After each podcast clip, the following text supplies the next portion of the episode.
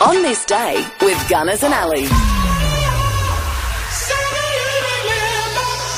It's Monday, the 16th of October, World Food Day. Let's find out what happened on this day, shall we? Born in England back in 1925 and dying at the age of 96 just last year, English born American actress Dame Angela Lansbury was born on this day.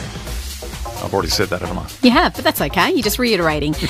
She's definitely born on this day. also born today, Aussie comedian Glenn Nicholas. He's 71. US actor and director Tim Robbins is 65 today. Some of his films include Shawshank Redemption, Mystic River, The Player, and Top Gun. Legend. Another legend, guitarist with British band Spandau Ballet. Gary Kemp is 64. Martin Sachs, the Australian actor and director, is also 64. Bass guitarist with the US group Red Hot Chili Peppers Flea, or Michael Balsary, is 61. Vocalist with Wilson Phillips, Wendy Wilson, today. She's 54. South African cricket coach and former cricketer Jacques Callis is 48. One of your faves, US singer songwriter and guitarist John Mayer. Today, John is 46. Yeah, he is.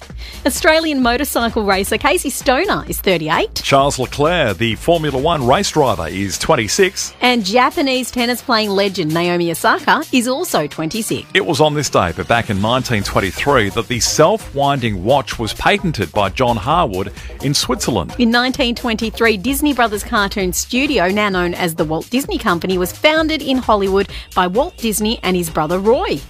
TW7, that's Channel 7 Perth, went to air for the first time in 1959. In 1979, Mother Teresa was awarded the Nobel Peace Prize, deservedly so. And finally, Lost in Space, the first original TV episode back in the 60s, was set on this date, October 16, 1997. Wow, so far into the future. Yeah, and we're still not flying in spaceships.